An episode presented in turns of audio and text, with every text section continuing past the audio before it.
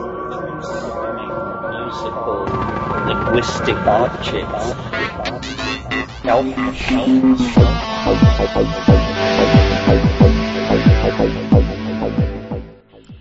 Greetings from Cyberdelic Space. This is Lorenzo, and I'm your host here in the Psychedelic Salon. And I'd like to begin today by thanking Eric H., who made a donation to our forums this past week, and which I'll be using to help offset some of the expenses here in the salon. As you know, uh, the vast majority of our forum participants do so for free, and that's the way it should be because all of us have, uh, well, we've got many demands on our scarce resources. But it's always gratifying to have a few people each month make a donation so as to keep these podcasts coming your way. And also, if you want to contact me directly, I suggest that you sign up for a free membership on the forums and send me a private message. In fact, that's now going to be my primary source of online communication. The fact is that, well, my blood pressure is uh, much higher than it should be, and since I refuse to take any pharmaceuticals because of the uh, potential side effects that they bring with them, I've got to do other things to lower my blood pressure. Uh, you know, things like losing weight, doing more exercise, and uh, reducing my stress as much as possible. Now, when my mother was in her 70s and told me about the things that were causing her stress, well, I couldn't understand how a retired person who didn't have to worry about paying the bills could have much stress. But now that I'm in my own 70s, it's uh, well, it's become clear that even when you get out of the corporate grind, you can still find ways to induce stress on yourself. In my case, uh, I've taken a close look at my stress levels and uncovered the single biggest source of it all. And are you ready for this? It's email. Don't laugh. Uh, I wake up at night thinking of all the unanswered email that continues to pile up on my computer each day. And then I wind up spending so much time doing email that uh, some of the other things I would still like to accomplish in my life just uh, sort of silently slip by the way and never get done. So I'm going to quit using email. You know, for the first two thirds of my life, I lived without it quite well. In fact, uh, getting a snail mail letter usually brought good news, and uh, well, it was something that I looked forward to reading. But email just doesn't do that for me. Now, don't get me wrong, I really have enjoyed hearing from so many of our fellow saloners, but the time has come for me to go back to a time when I didn't continually feel that a lot of people were wondering why they hadn't heard back from me. It's silly, I know, but uh, you would be amazed at how much stress I put on myself about keeping up with email. So from here on out, at least until I change my mind again, uh, if I want to, but uh, from here on out, I'll be readily available in the forums, interacting with postings and exchanging private messages. And at least for now, that's uh, something I can do without feeling so stressed about it. So if you don't already have an account on our forums, just uh, go to psychedelicsalon.com and click the forums link at the top of the page. Uh, hopefully, I'll see you there. Now, uh, do you remember back when, in the middle of January, I said that I was going to give you a little break from my playing so many Terence McKenna talks, and uh, that, well, it might even be summer before I brought him back to the salon? Well, guess what? I couldn't wait that long, and I just had to have another short blast of the Bard McKenna. So here's the deal. There's a, a good chance that I already played this talk before. You see, uh, way back in April of 2010, I began a series of four Terence McKenna talks that were titled Hermeticism and Alchemy. And these talks were sent to me by one of our fellow saloners, uh, along with about 15 other McKenna tapes. And the Hermeticism talk was among them and uh, was given sometime in 1991. Now, the talk that I'm going to play for you right now was also given in 1991, but it begins quite differently from the one that I played in 2010. However, I'm too lazy to actually listen to the entire set of four talks from uh, 2010 to actually be sure about what I'm going to play now is different. My guess is that in 1991, Terence gave several workshops that had the same title, and uh, so what I have for you today, I hope, is a completely different talk from the one that I played in 2010, even though the topic of the workshop may have been the same. But there's another problem.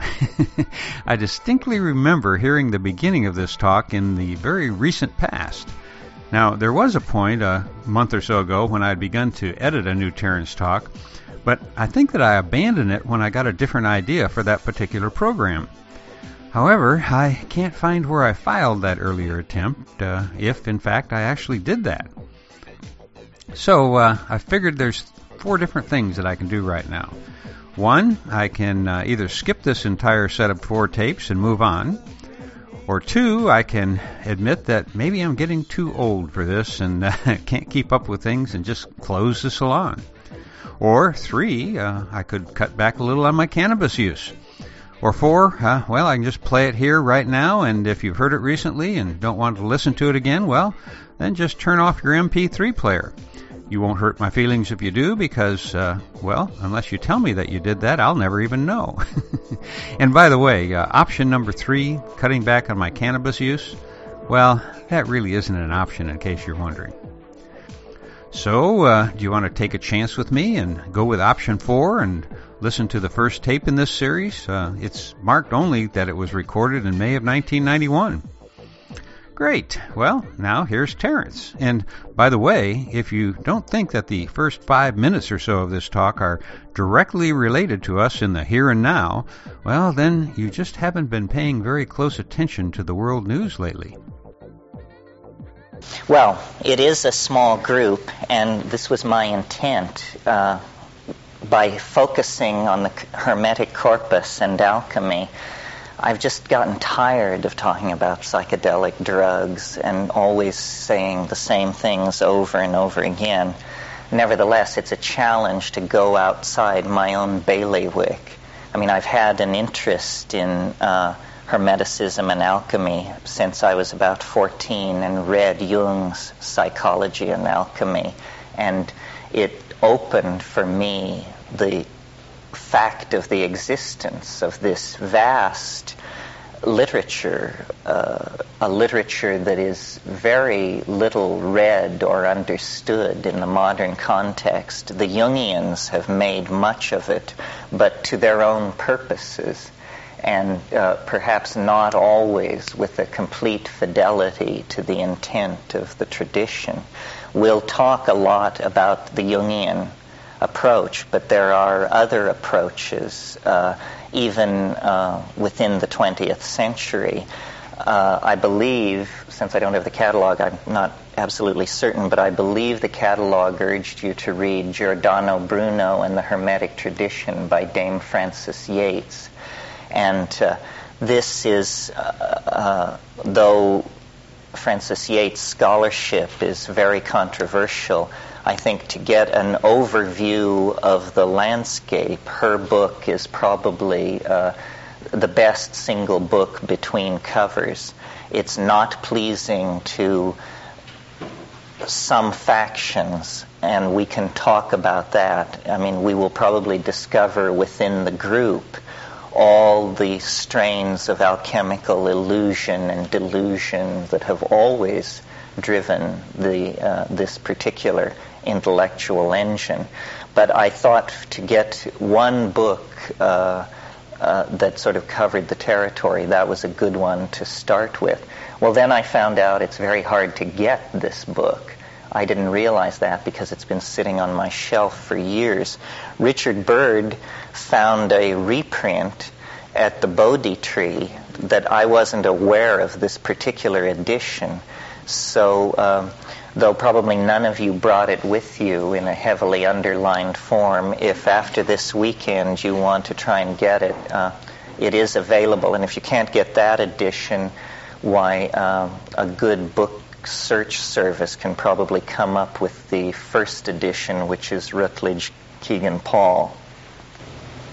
I wouldn't hold a weekend like this simply to go over a body of ancient literature if I didn't think it had some efficacy or import for the modern dilemma. And some of you may know the song by the Grateful Dead uh, in which the refrain is, We need a miracle every day. I think any reasonable person can conclude that the redemption of the world, if it's to be achieved, can only be achieved through magic. It's too late for science. It's too late for hortatory politics. Well, it's very interesting. I mean, every ancient literature has its apocalypsis, and in the Hermetic literature, uh, there is a prophecy. I think it's in Book Two, but that really doesn't matter. Uh, and the prophecy is that a day will come when men will no longer care for the earth. And at that day, the gods will depart and uh, everything will be thrown into primal chaos. And this prophecy was very strongly in the minds of the uh, strains of non Christian thought that evolved at the close, the centuries of closure of the Roman Empire.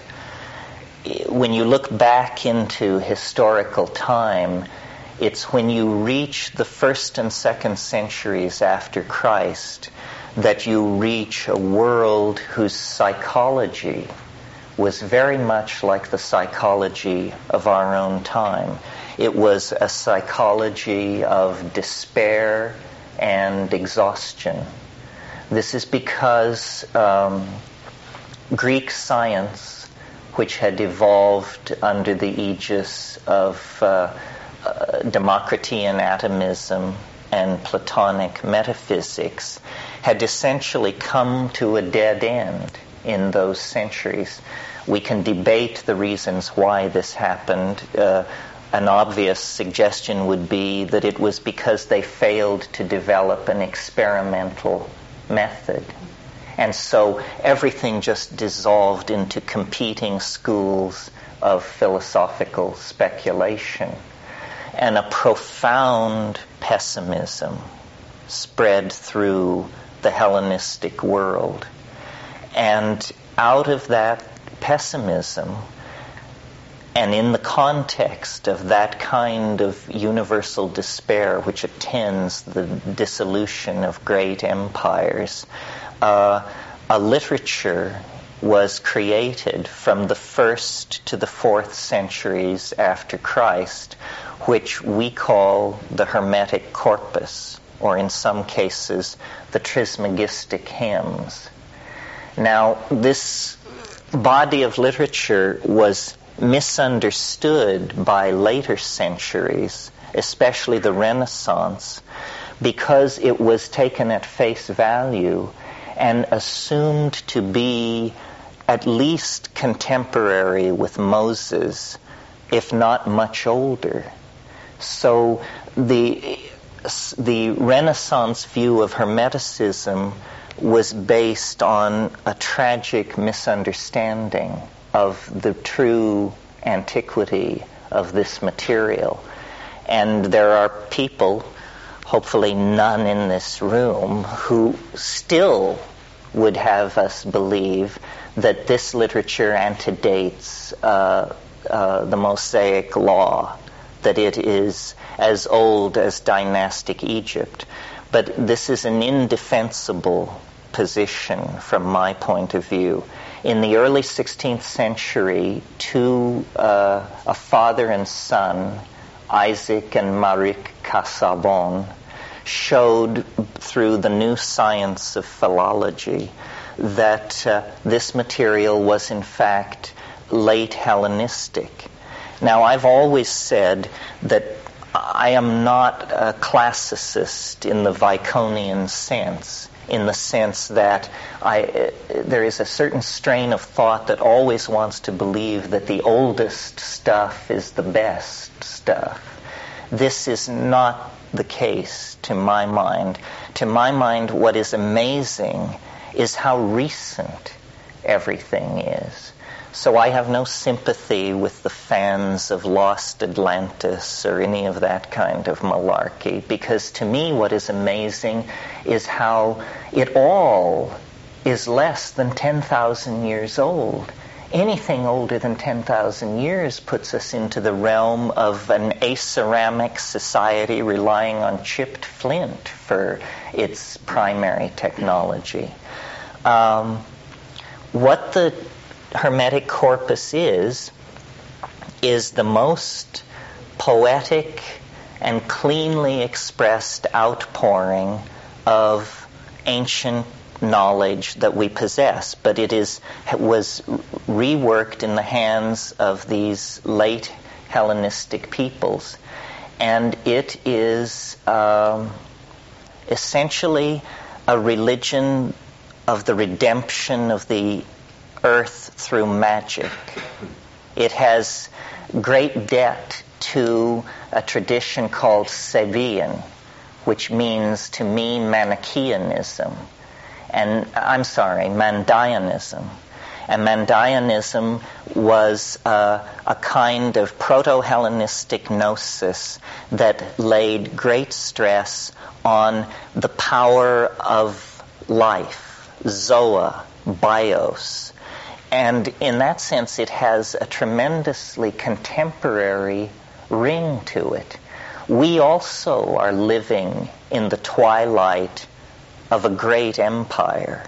And I don't particularly mean the American empire. I mean the empire of European thinking created in the wake of the Protestant Reformation and the rise of modern industrialism. The empire, in short, of science.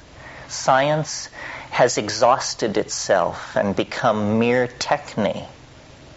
It's still able to perform its magical tricks, but it has no claim on a metaphysic with any meaning because the program of rational understanding that was pursued by science has pushed so deeply into the phenomenon of nature that the internal contradictions of the method are now exposed for all to see.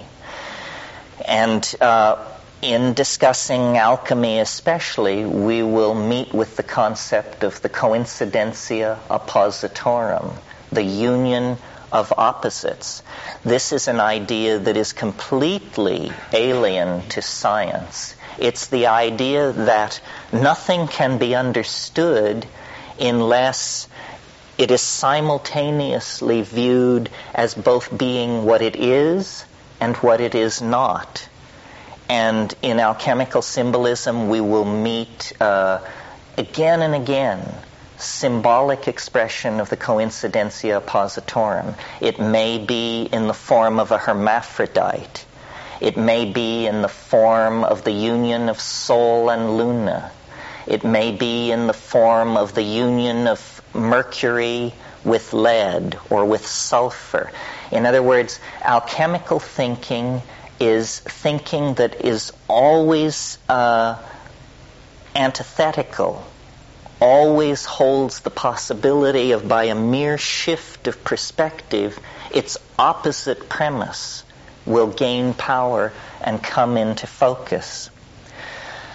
I think it was John, when we went around the circle, mentioned his interest in shamanism. Uh, there's a wonderful book called The Forge and the Crucible by Mircea Eliade, in which he shows that the shaman is the brother of the smith. The smith is the metallurgist, the worker in metals. And this is where alchemy has its roots. In a sense, alchemy is older than the Trismegistic corpus, and then it is also given a new lease on life by the philosophical underpinnings which the Corpus Hermeticum provides it.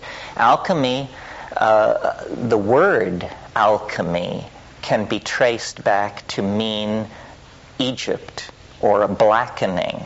And in its earliest strata, it probably refers to techniques of dyeing, meaning the coloring of cloth, and gilding of metals, and the forging and working of metal. I mean, we who take this for granted have no idea how mysterious and powerful this seemed to ancient people. And in fact, it would seem so to us if we had anything to do with it. I mean, how many of us are welders or casters of metal? It's a, it's a magical process to take, for instance, cinnabar a red, soft ore. And by the mere act of heating it in a furnace, it will sweat liquid mercury onto its surface. Well, we have unconsciously imbibed the ontology of science, where we have mind firmly separated out from the world. We take this for granted. It's effortless because it's the ambiance of the civilization that we've been born into.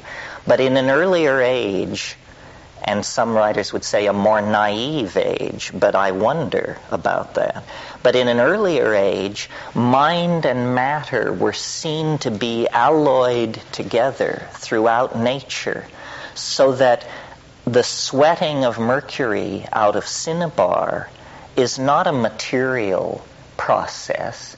It's a process in which the mind and the observations of the metal worker maintain an important role. And let's talk for a moment about Mercury because uh, the spirit Mercurius is almost the patron deity of alchemy. You all know what mercury looks like. It's a, at room temperature, a silvery liquid that flows. It's like a mirror.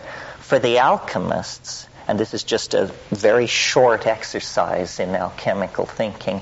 For the alchemists, mercury was mind itself, in a sense. And by tracing through the, the uh, steps by which they reached that conclusion, you can have a taste of what alchemical thinking was about.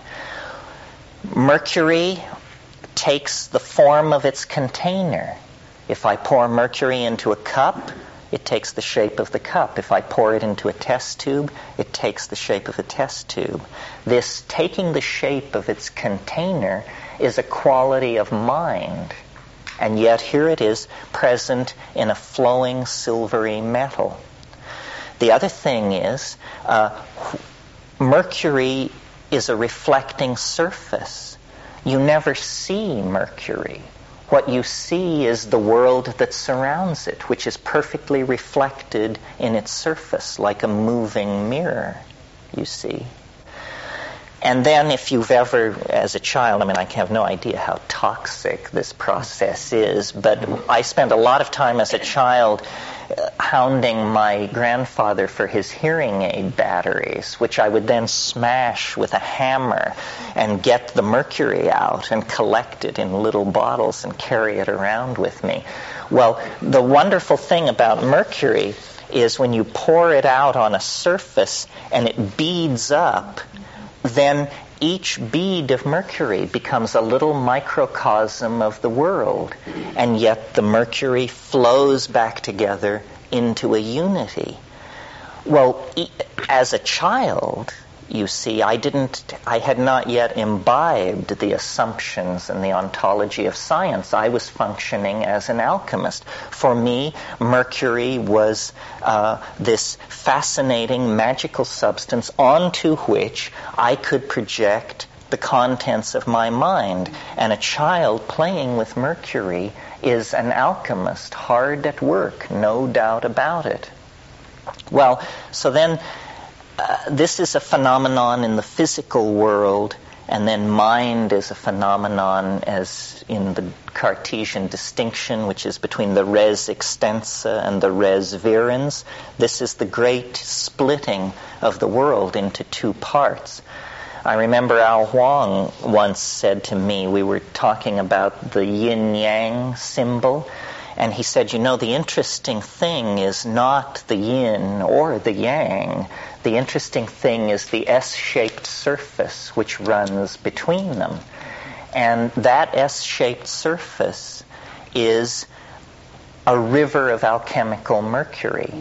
Now, where the alchemists saw this river of alchemical mercury is in uh, the boundary between waking and sleeping there is a place, not quite sleeping, not quite waking, and there there flows this river of alchemical mercury where you can project the contents of the unconscious and you can read it back to yourself.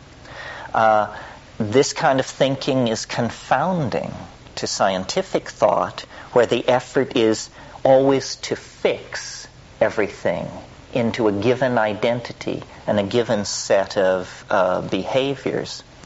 Now, the other hermetic perception that is well illustrated by just thinking for a moment about Mercury is the notion, and this is central to all Hermetic thinking, of the microcosm and the macrocosm. That somehow the great world, the whole of the cosmos, is reflected in the mystery of man of man, meaning men and women. It's reflected in the mystery of the human mind body interface. So, for an alchemist, it makes perfect sense to extrapolate from these internal, what we call internal psychological processes, to external processes in the world. That distinction doesn't exist for uh, for the alchemist. And I tell you, the longer I live, the more convinced I am that this is just absolutely the truth. Our, the myth of our society is the existential myth that we are cast into matter that we are lost in a universe that has no meaning for us, that we must make our meaning. This is what Sartre and all and Kierkegaard, all those people are saying, that we must make our meaning. It, it reaches its most absurd expression in Sartre's statement that nature is mute. I mean, this is as far from alchemical thinking as you can possibly get because for the alchemist, nature was a great book, an open book to be read by putting nature through processes which revealed not only its inner mechanics, but the inner mechanics of the artifacts, the person working upon the material, in other words, uh, the alchemist. Well, in other in other contexts, I've talked about uh, the importance of language and how our world is made of language. And part of the problem with understanding alchemy is that the language is slipping out of our reach. We are so completely imbued with the Cartesian categories of the res virens, the, the world of thought, and the res extensa, the world of three dimensional space, and causality, and uh, uh, the conservation of matter and energy, and so forth, that in order to do more than carry out a kind of scholarship of alchemy, we have to create an alchemical language or a field in which alchemical language can take place. Uh, some of you may have been with me a couple of weeks ago at uh, in Malibu when Joan Halifax and I debated uh, the roots of Buddhism, and I think Joan deserves great credit for saying that Buddhism would never have taken root in America were it not for the psychedelic phenomenon. Not that Buddhism is psychedelic, it in fact is fairly touchy about that. But Buddhism would have gotten nowhere in America had not psychedelics created a context for Buddhist language to take root. And I would wager that I would never have gotten to first base with proposing a weekend on alchemy at Esalen were it not understood that psychedelics have prepared people for the notion that mind and world can be poured together like mercury and sulfur, like the Sophic waters, to create a new kind of understanding. Because otherwise, modernity has fixed our minds in the categories of Cartesian rationalism. And so uh, I will not claim, and do not in fact think it's so, that there was anything overtly psychedelic in the sense of pharmacologically based about alchemy. Uh, when we look back through the alchemical literature, uh, there's very little evidence that it was uh, it was uh, uh, pharmacologically driven. Only when you get to the very last adumbrations of the alchemical impulse in someone like Paracelsus do you get the use of opium and uh, of, but it is interesting that the great drugs of modern society were accidentally discovered by alchemists in their researches. A distilled alcohol is a product uh, of alchemical work. And then, as I mentioned, opium uh, was very heavily used by the Paracelsian school. But what they possessed was uh, an ability to liquefy their mental categories and then to project the contents of the mind onto these processes and read them back.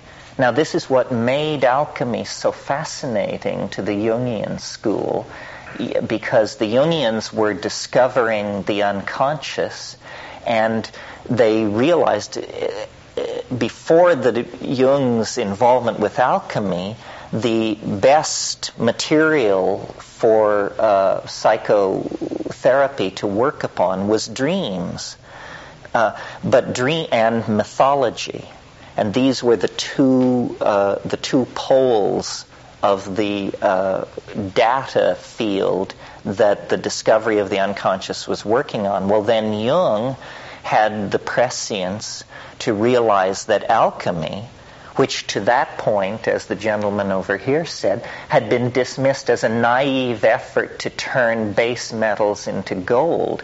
This is the first fiction that you have to absolutely purge from your mind.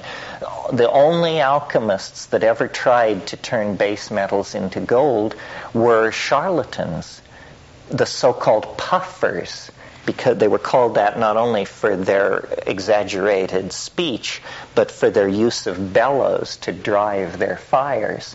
And alchemy has always had a core of true adepts and then a surround of misguided souls and uh, outright con artists who were trying to change uh, uh, base metals into gold. Now, it's interesting that science, in its naivete in the 20th century, has actually completed the program of pseudo alchemy. Uh, you can, if you have a sufficiently powerful nuclear reactor, change lead into gold. I mean, the cost is staggering. It has no economic in importance whatsoever, but it can be done by bombarding gold with a sufficient amount of uh, heavy heavy particles. I mean, lead. You can change it into into gold, but this is not. Uh, what the original intent was. In fact, when we look at the history of 20th century science, we will see that in a way it's a misunderstanding of what the alchemical goals were to be, and one by one it has done uh, these things that were. Uh, stated goals of the alchemists, except that the alchemists always spoke in similes and in a secret control language that was symbolic. Okay, uh, now another point that was brought up was, uh, in going around the circle, was the externalization of the soul. And uh, what we're trying to do is, in this weekend, is study and talk about the idea of redeeming the world through magic. And how is this to be done? Well, the, the philosopher's stone is a complex of ideas that no matter how you divide it, no matter how you slice it, it's very uh, difficult to hold the pith essence of this concept. But what it really comes down to is the idea that spirit is somehow resident in matter in a, in a uh, very diffuse form, and that the goal of Hermetic thinking and later alchemy is the concentration and redemption of this spirit a focusing of it, a bringing of it together. This is an idea that was common in the Hellenistic world, not only to Hermetic thinking, but also to Gnosticism. Gnosticism is the idea that somehow the pure, holy, real light of being was scattered through a universe of darkness and of um, saturnine power, and that the goal is by a process which we can call yogic or alchemical or meditative or moral slash ethical, the light must be gathered and concentrated in the body and then somehow released and redeemed. And all uh, esoteric traditions, East and West, talk about the creation of this body of light. And we will not in this weekend talk very much about alchemy, non Western alchemy, Taoist alchemy, and uh, Vedic alchemy.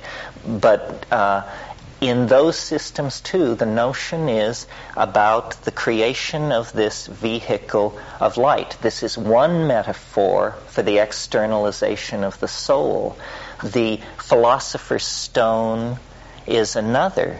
And I will challenge you to try to imagine what the f- achievement of the philosopher's stone would be like because it's in trying to think that way that you begin to dissolve the categories of the Cartesian trap.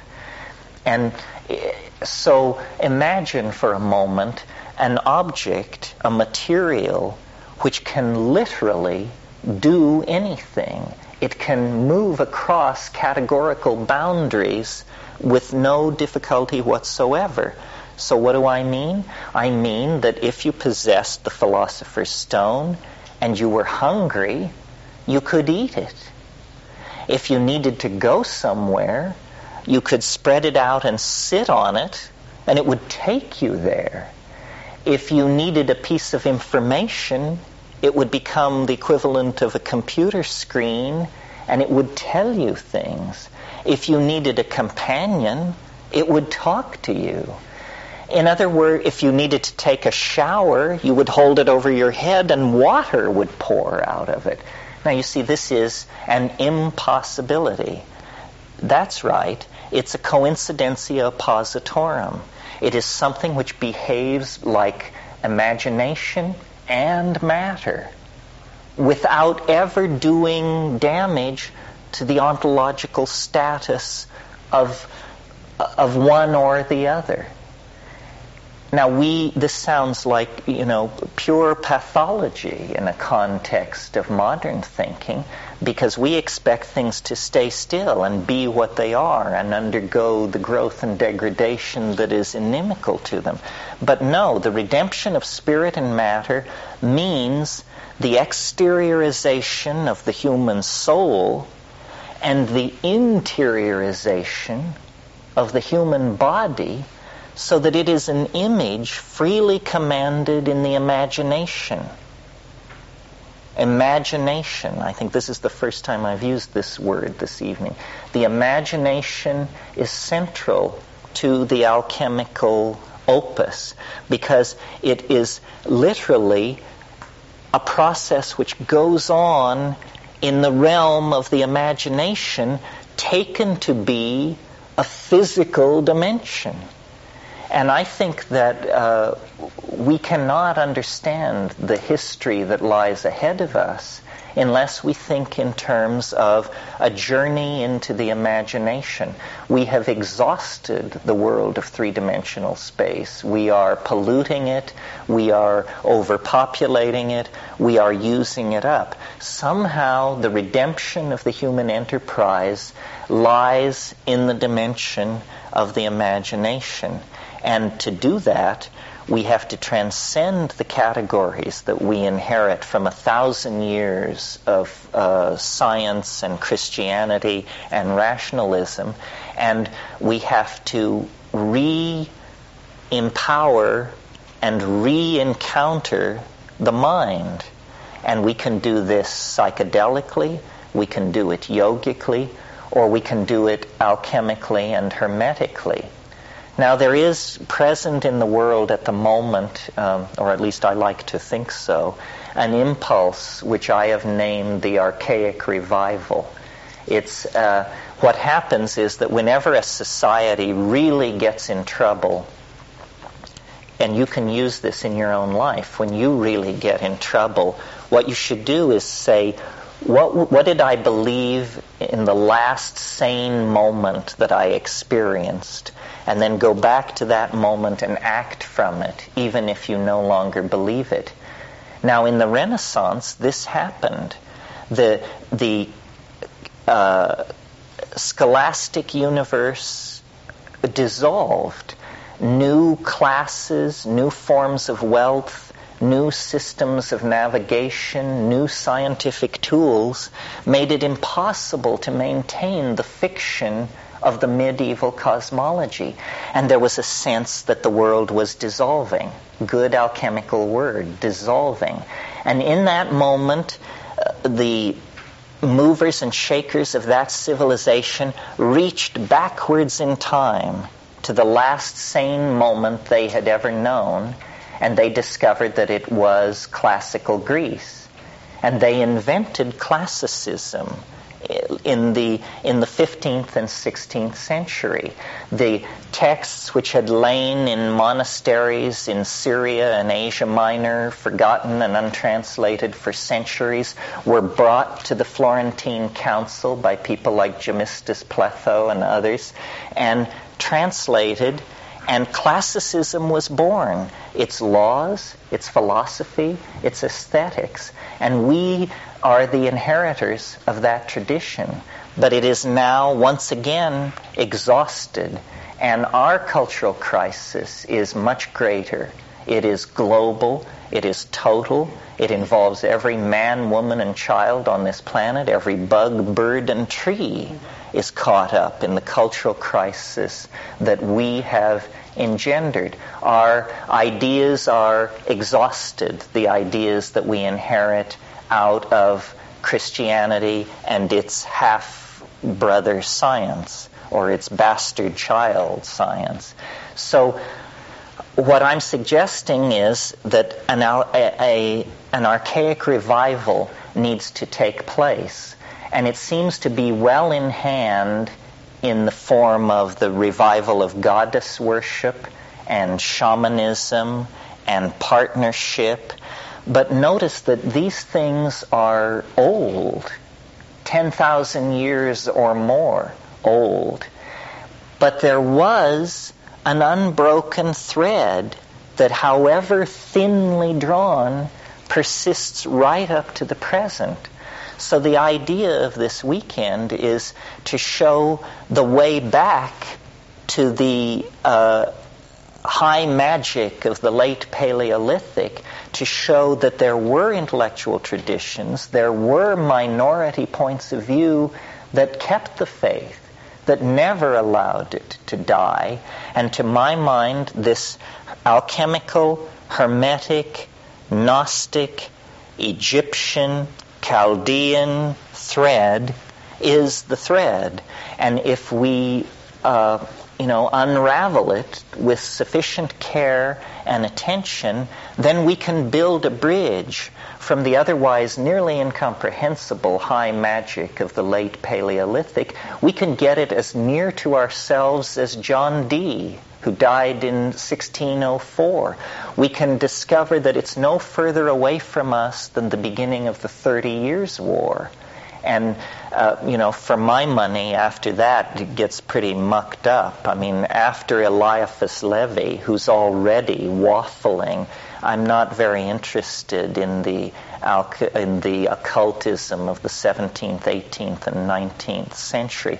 But it's not necessary because scholarship gives us the Chaldean oracles, the Trismegistic hymns, uh, the library at Nag Hammadi, um, and so forth and so on.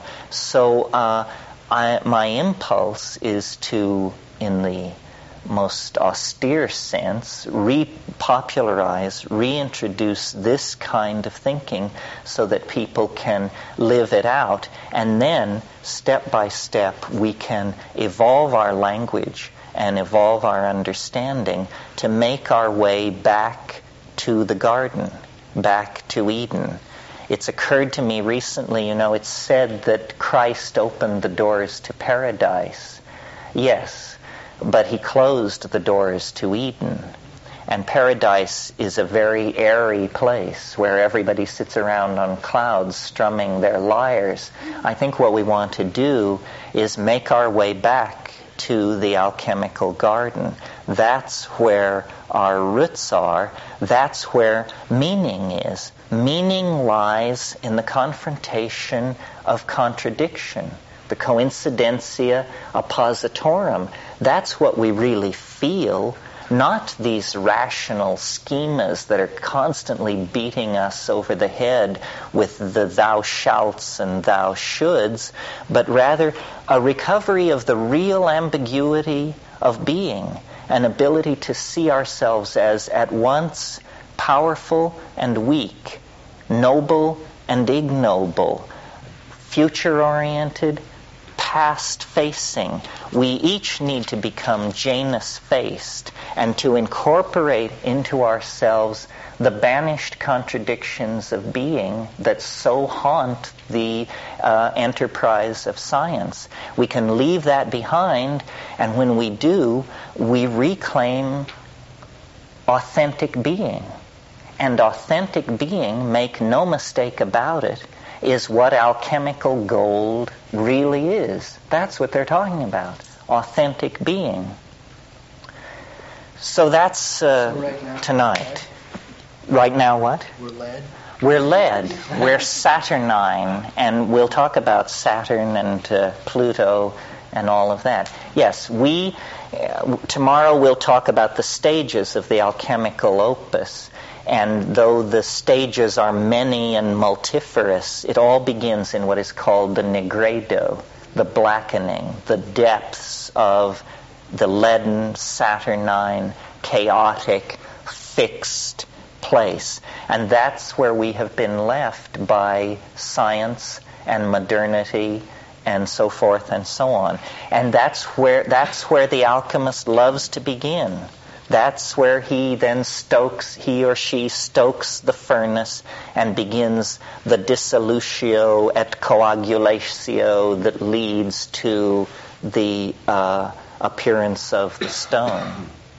I'll show you some books, and this is, you know, by no means exhaustive.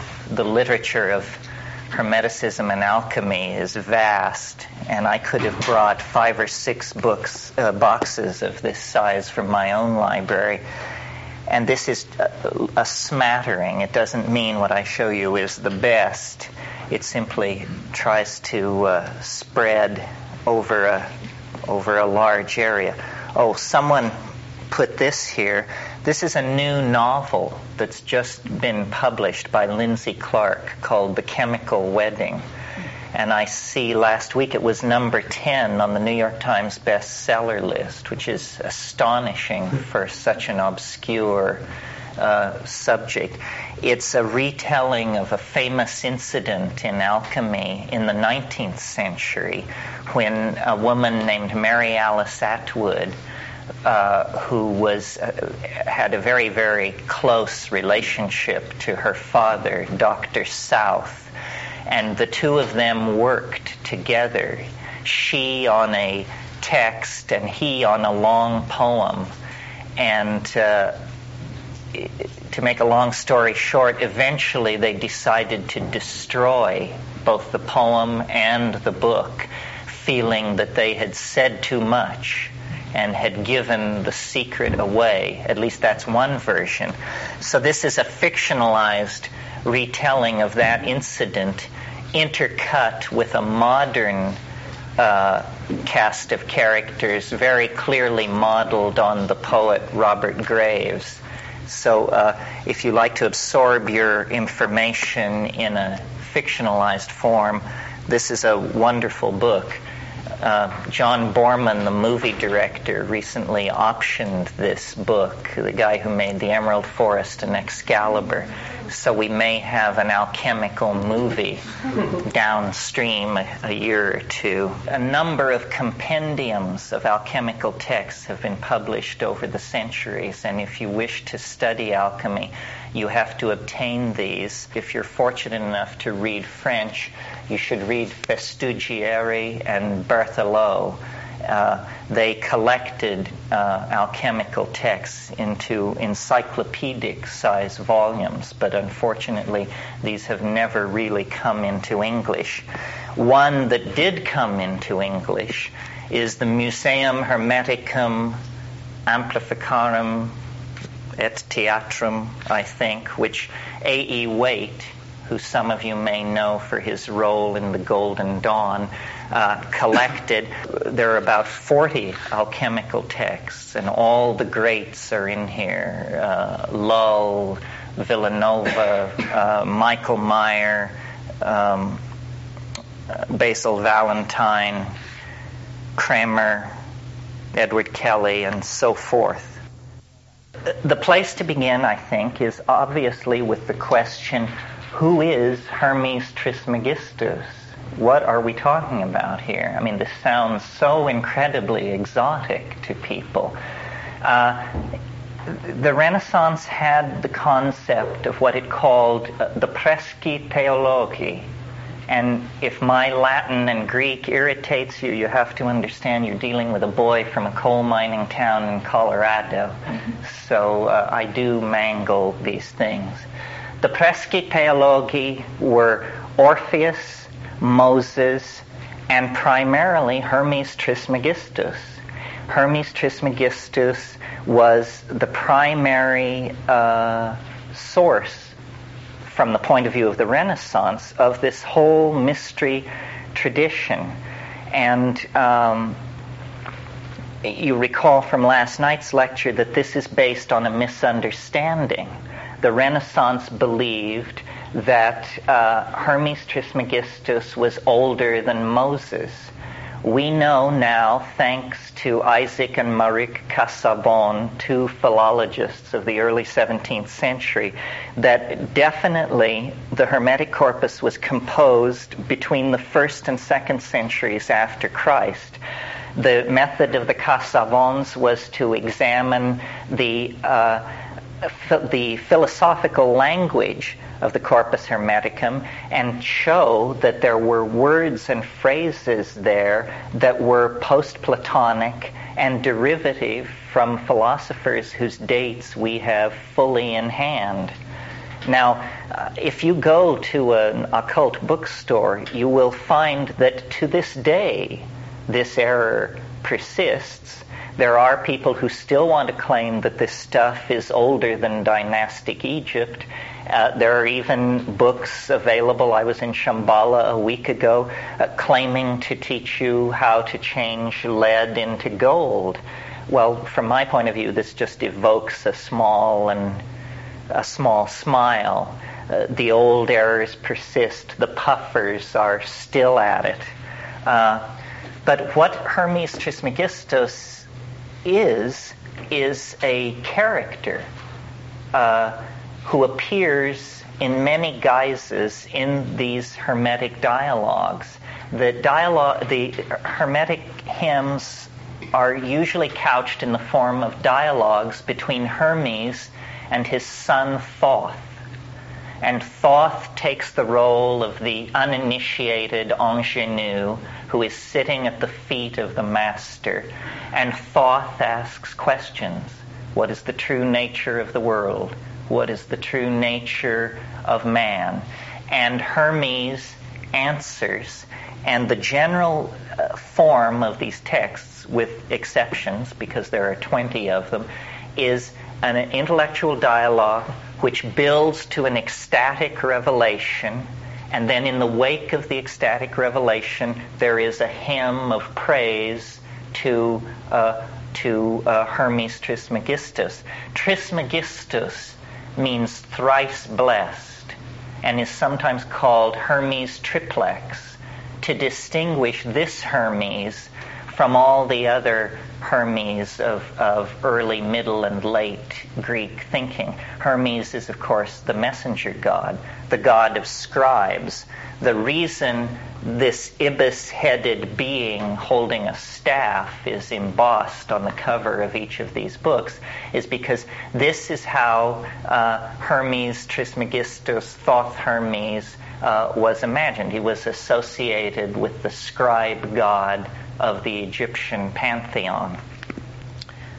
The two distinguishing factors, at least that stand out for me, that I think you need to incorporate into your thinking about uh, uh the Hermeticism, two very important concepts. The first is the divinity of human beings an extraordinarily radical idea in the context of late Hellenistic thinking. We all operate on, under the spell of the concept of the fall of man, that man is an inferior being, errors were made in the Garden of Eden, and that we are far, far from the nature of divinity. All magic and all magic in the West is derivative from this tradition, takes the position that man is a divine being. Men and women are divine beings. The Corpus Hermeticum actually refers to man as God's brother. And this is a double edged perception.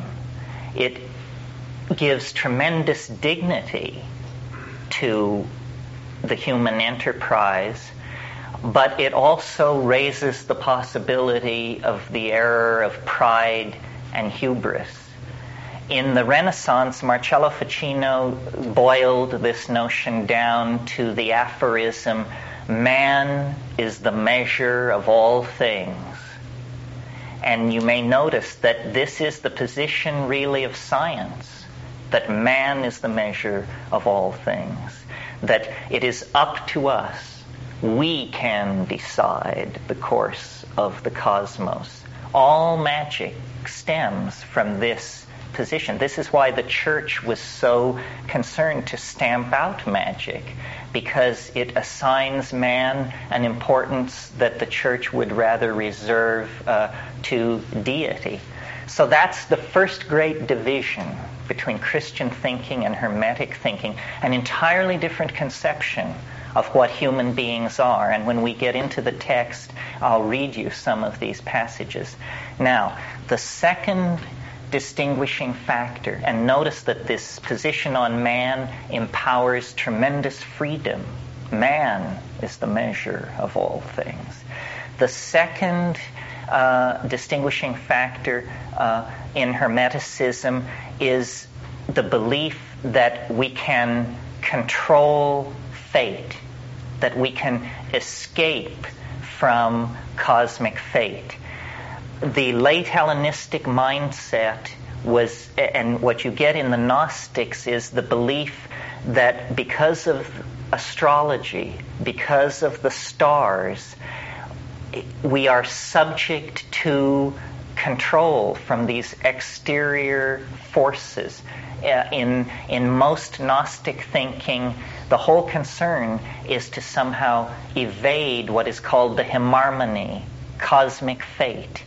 Uh, and in the Gnostic systems, the only way it can be done is by ascending through the shells of cosmic ordering forces, the archons, the planets, the planetary demons, so forth and so on. And then beyond the Heimarmene, which is actually thought of as a, as a place in space that you burst through, you transcend fate. What the Hermetic thought is, is that these fates become personified as the decans, as the stellar demons. And then it is held that there is a magic, a magical system which is possible where you can call these archangels to your side and work with them and not be subject to the inevitable working of the cosmic machinery. And this burst like a revelation over the late Hellenistic world because there was such philosophical and emotional and political exhaustion that this comes this is a counterpoise to the message of the of the New Testament which is a similar message you know that you can be saved in the body that you can escape the inevitable uh, dissolution and degradation laid upon us by time. So these are the two distinguishing factors the divinity of man and the possibility of using magic to evade the machinery of fate. So I want to read some of the uh, Corpus Hermeticum to you to give you the flavor of it. Uh, but before I do, I want to say something about the history of these texts. You're all familiar, more or less, I'm sure, with Apuleius's The Golden Ass, which is a novel of initiation that is late Roman. Apuleius also um, put together what is called the Asclepius. And the Asclepius is true Hermetic literature that was not lost. It was the only one that was available throughout the Dark and Middle Ages. Uh, all the rest was lying untranslated in uh, in Syrian uh, monasteries until Gemistus Pletho in 1490 brought these manuscripts to Florence, to the court of the de Medicis, and then the translation project began. Now, the only other Hermetic material that was accessible throughout the High Gothic period uh, was a book of magic called Picatrix. Picatrix and the Picatrix was probably written in the 1200s, although this elicits screams of dissent from the burning eyed faction. Uh, but reason dictates that we consider Picatrix 12th century. So only the Asclepius and the Picatrix represented this strain of thought before uh, the 1460s. And the importance of Hermetic thinking can be seen by the fact that Gemistus Pletho brought Plato to the Florentine Council, as well as Hermes Trismegistus. And when Marsilio Ficino sat down to do this translation work, Cosimo de' Medici said, Plato can wait. I'm getting old. You, you do the Hermetic corpus first that's much more important. We'll sort out this Plato business in a few years. And so it was done. And the complete, it was uh, completed in 1493, and in 1494, Cosimo died. So he never saw the translations of Plato, but felt that uh, the Corpus Hermeticum was more important. Just, I mention this to show you the, the importance that was uh, attached to this stuff here is the, one of the key passages on man's nature. This is from Book One of the Corpus Hermeticum.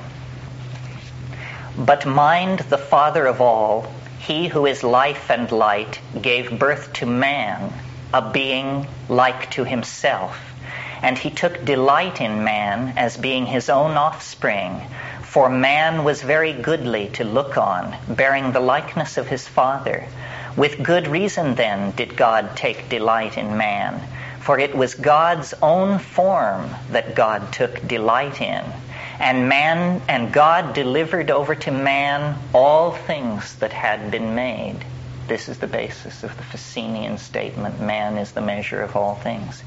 And man took station in the maker's sphere and observed the things made by his brother, who was set over the region of fire. And having observed the Maker's creation in the region of fire, he willed to make things for his own part also, and his Father gave permission, having in himself all the working of the administrators. This is a reference to the angel hierarchy.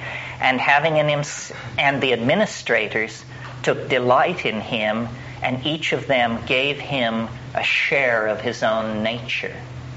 So man is the brother of God and a creature at home with the angels. Um, it, the, this idea is echoed in the Asclepius, which you'll recall was available throughout the Middle Ages.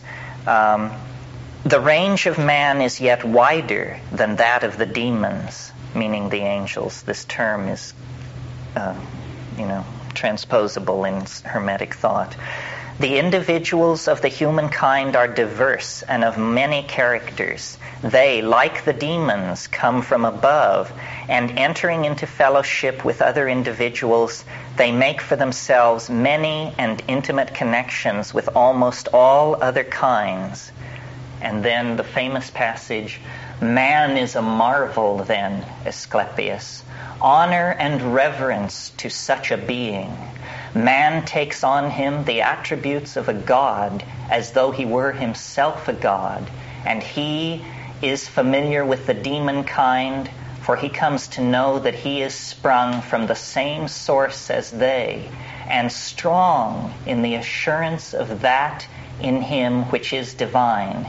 He scorns the merely human part of his own nature. How far more happily blended are the properties of man than those of other beings. He is linked to the gods, inasmuch as there is in him a divinity akin to theirs. He scorns that part of his own being which makes him a thing of earth and all else with which he finds himself connected by heaven's ordering, he binds to himself by the tie of his affection. So, this is an incredibly radical conception of what it means to be human. So radical that it is unwelcome even in the present context. Notice the modern feeling of this stuff. I mean, this is not biblical rhetoric. This is philosophical discourse as we know it and carry it out ourselves. This is a passage on the adept and initiation. Now, this is, uh, let me see who's speaking here. Uh, Thoth speaks to Poimandres. This is book one. But tell me this too, said I God said, Let the man who has mind in him recognize himself. But have not all men mind? And then Poimandres replies, O man, said mind to me, speak not so. I, even mind, come to those men who are holy and good and pure and merciful and my coming is a succor to them. And forthwith they recognize all things and win the Father's grace by loving worship and give thanks to Him, praising and hemming Him with hearts uplifted to Him in filial affection. Again, the reference to being God's brother. In filial affection. And before they give up the body to the death which is proper to it, they loathe the bodily senses knowing what manner of work the senses do. Now, this introduces the theme of uh, asceticism, that like, excuse me, like the Gnostics, uh, there is a, uh, in much of the Hermetic literature a kind of horror of the earth, a desire to ascend and to get away from it. Um, Scott makes the distinction between what he calls pessimistic gnosis and optimistic gnosis. And within the 20 texts of the Corpus Hermeticum, you get vacillation on this point. In some cases, the, manic, the Mandaean, the Sabaean tendency is there, and the world soul is invoked, and the whole of creation is seen as a living being involved in this soteriological process, this process of salvational mechanics through magic. In other texts, this Gnostic horror of matter is very strongly stressed. It's very clear that uh, the, the Hellenistic mind was ambivalent on this point, even as we are ambivalent on this point. I mean, it's a real question. Are we here to be the caretakers of the earth, or are we strangers in the universe? And is our task to return to a forgotten and hidden home, no trace of which can be found in the saturnine world of matter? It's very hard to have it both ways. Uh, you're going to have to sort of take a position on that and these people were forced into the same dilemma. There's no middle ground between those two positions. And, and so that, that uh, dichotomy, that conundrum, haunted a, a lot of, uh, of Hermetic thinking. Here is uh, the Hermetic creation myth. Uh, this is book three, paragraphs one through a few and you will see the comparison, the, the, similarities to the uh, to the Christian creation myth, but with extraordinary differences. There was darkness in the deep, and water without form, and there was a subtle breath, intelligent, which permeated the things in chaos with divine power then, when all was yet undistinguished and unwrought, there was shed forth holy light, and the elements came into being. All things were divided one from another, and the lighter things were parted off on high, the fire being suspended aloft so that it rose unto the air, and the heavier things sank down and sand was deposited beneath the watery substance, and the dry land was separated out from the watery substance and became solid, and the fiery substance was articulated with the gods therein. And heaven appeared with its seven spheres, and the gods visible in starry forms with all their constellations. And heaven revolved and began to run its circling course riding upon the divine air. And each god, by his several power, set forth that which he was bidden to put forth. And there came forth four footed beasts, and creeping things, and fishes, and winged birds, and grass, and every flowering herb, all having seed in them according to their diverse natures. For they generated within themselves the seed by which their races should be renewed and then it goes on to describe the birth of man. Now, this kind of thinking is what alchemy seized upon in its uh, ambitions. In a way, one way of thinking about uh, what alchemy came to attempt is the thinking went like this Since man is God's brother, the purpose of man is to intercede in time. And it was believed that ores, precious metals, uh, and things like this grew in the earth. It was a thoroughgoing theory of evolution that reached right down into the organic realm.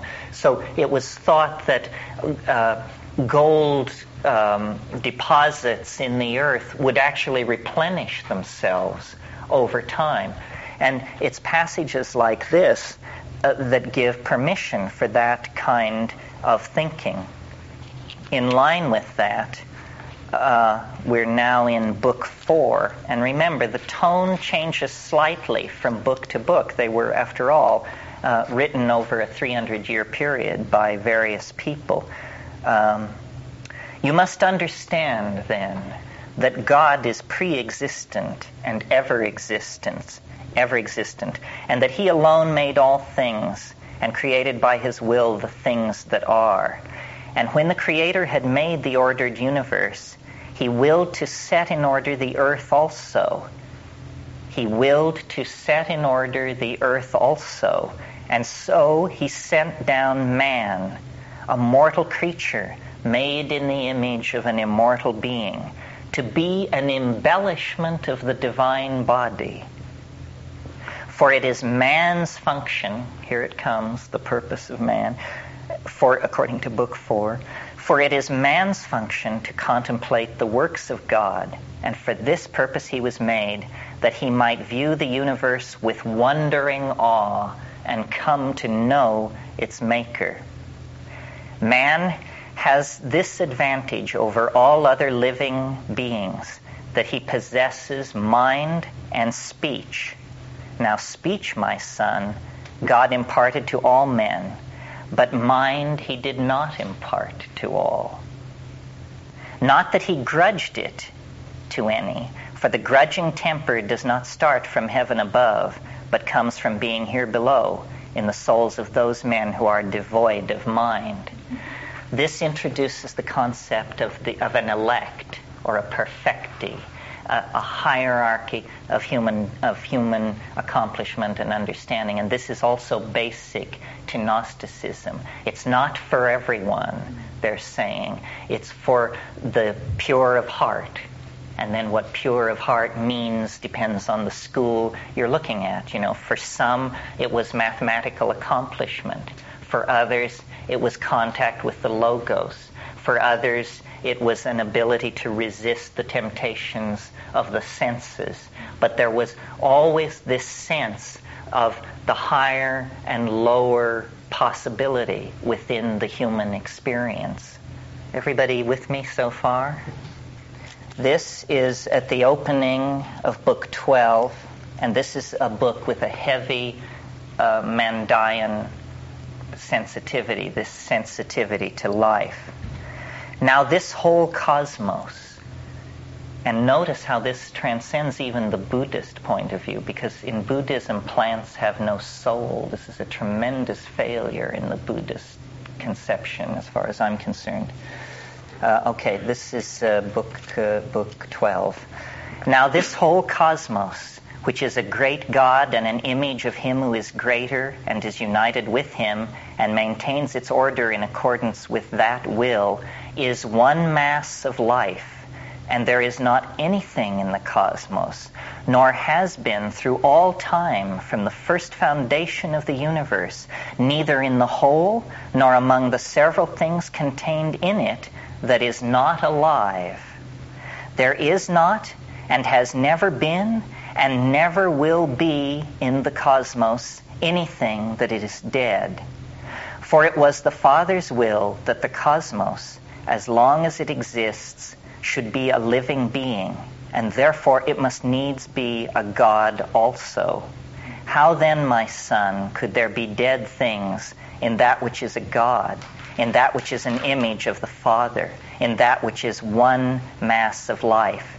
Deafness is corruption, and corruption is destruction.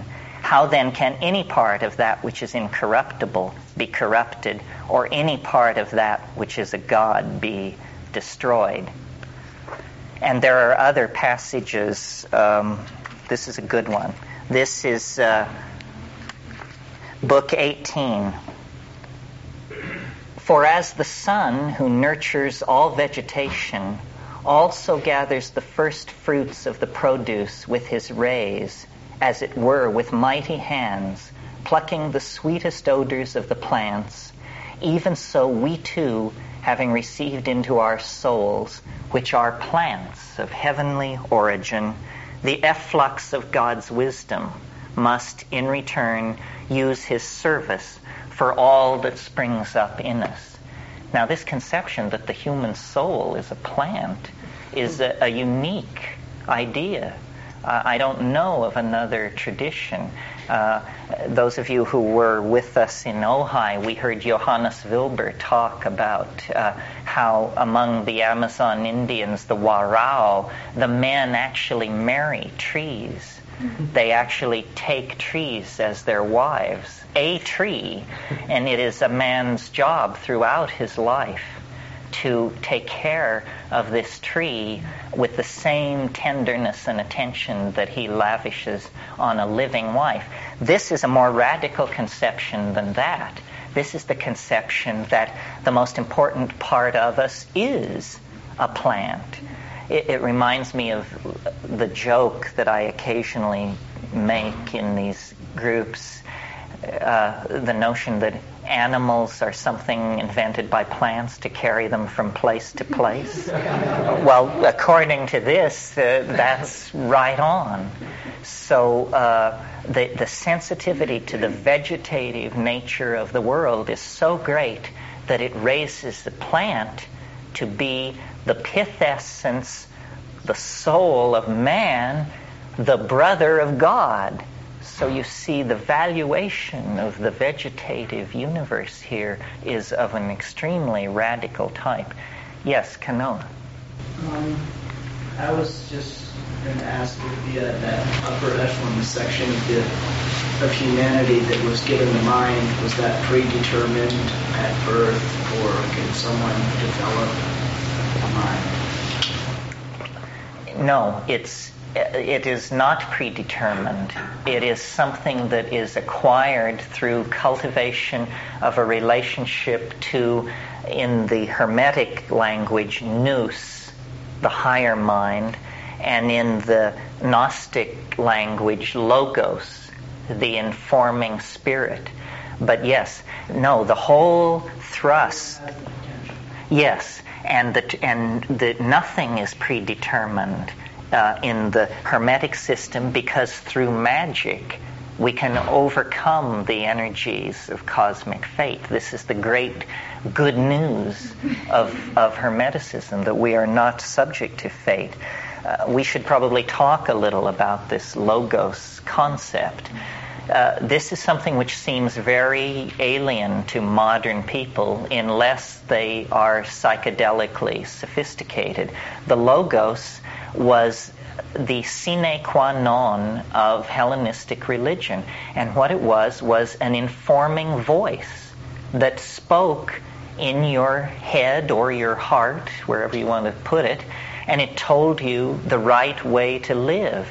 You get this idea even in the later Old Testament, where uh, it's said that uh, the truth of the heart is can be known. That if that it is no great dilemma to know good from evil. You simply inquire of your heart, is it good or evil? And you will discover a, a voice which will tell you. And and all the great thinkers of this Greco-Hellenistic period uh, sought and cultivated the logos. Plato had his daemon. Everyone sought the informing voice of the nous. That's what it's called in Neoplatonism, and then in Hermeticism. I mean, in and in Hermeticism, and then in Gnosticism, the logos. Now, uh, for modern people, well, no, for me, the only way I've ever had this experience is in the presence of psychedelic substances. And then it is just crystal clear. There is no ambiguity about it. Somehow it's possible for an informing voice to come into cognition that knows more than you do. It is a connection with the collective unconscious, I suppose, that is convivial, conversational, and just talks to you about uh, uh, the nature of being in the world and the nature of your being in the world. Uh, it's puzzling to us because it seems so remote. I mean, for us, a voice in the head or the heart is pathology. And uh, you may know the famous story of, uh, in the first century, uh, some fishermen were off the shore of the island of Argos in the Mediterranean Sea, and they heard a great voice from the sky and the voice said, Great Pan is dead. Great Pan is dead. Well, people like Lactantius and Eusebius, these patristic fathers, the people who built Christianity, who took the Gospels and turned it into a world religion, they took this annunciation from the sky of the death of Pan as the annunciation of the change of the aeon. In other words, by the aeon, I mean these 2,000 year, roughly 2,000 year periods that are associated with the equinoctial precession. Do you all understand how this works? That over 26,000 years, the heliacal rising of the, of the solstitial sun slips slowly, slowly from one house to another. And around AD 100, I mean, there's argument because these things are never precise, but around AD 100, the age of Pisces began, and the previous aeon ceased. And the cosmic machinery, the great gears of the largest scale of the cosmic machinery clicked past a certain point and into the age of Pisces. And this was then taken as um, very fortuitous for Christianity because Christ was associated with the sign of the fish and was seen as a Piscean movement. But I believe that it's entirely possible that the Logos at that moment, that rough moment in time, fell silent. And that it has been silent for 2,000 years. And what we have had then is the exegesis of text and, uh, you know, noetic archaeology of the sort we're carrying on here. But that now, in and a phenomenon as, as trivial and, and as channeling can be seen as the reawakening of the Logos. The long night of Piscean silence is ending, and the spirit of Nous is again moving in the world, speaking in the minds of the adepts and the hierophants who have uh, the techniques and the will to connect with this stuff. I don't know how I got off on that. But obviously, this kind of literature can be seen as the last message from the fading logos, the, the last statements before uh, the change of the aeon rendered this control language uh, very difficult and non intuitive and somewhat incomprehensible.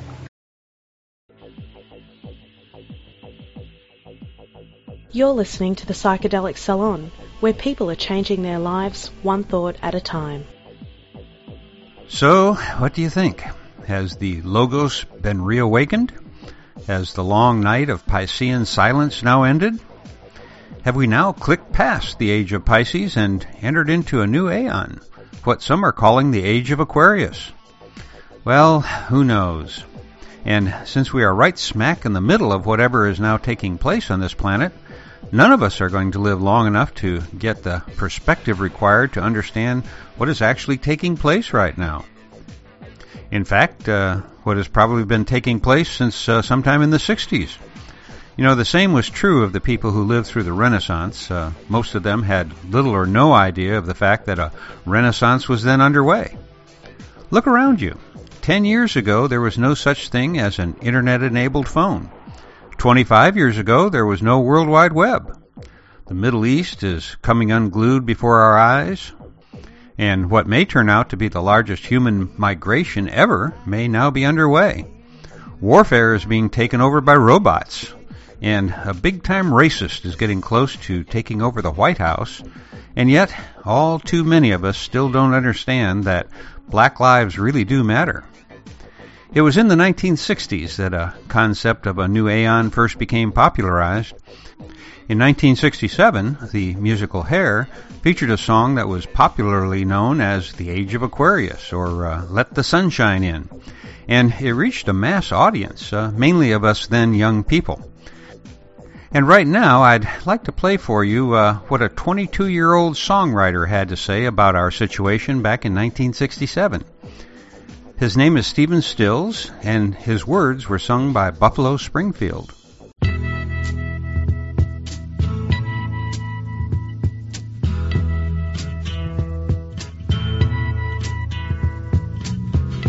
Something happening here. What it is ain't exactly clear. There's a man with a gun over there telling me I got to beware. I think it's time we stop. Children, what's that sound? Everybody look what's going down.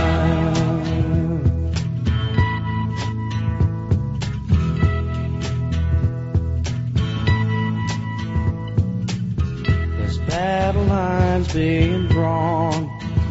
Nobody's right if everybody's wrong.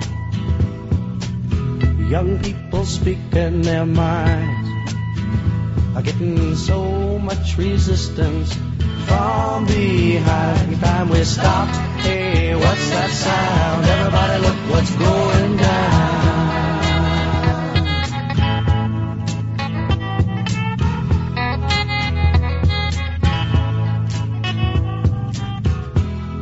What a field day for the heat A thousand people in the street singing songs and a carrying signs. Mostly say hooray for our side. It's time we stop. Hey, what's that sound? Everybody look what's going down.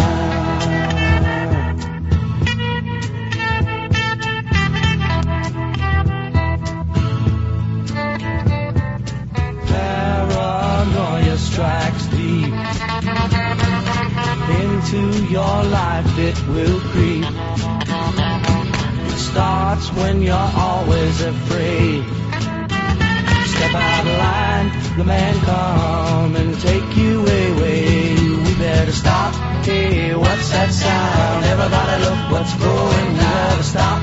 Hey, what's that sound? Everybody look what's going. We better stop now. What's that sound? Everybody look what's going. We better stop.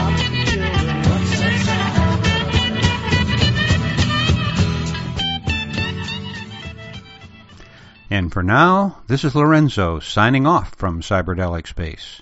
Be well, my friends.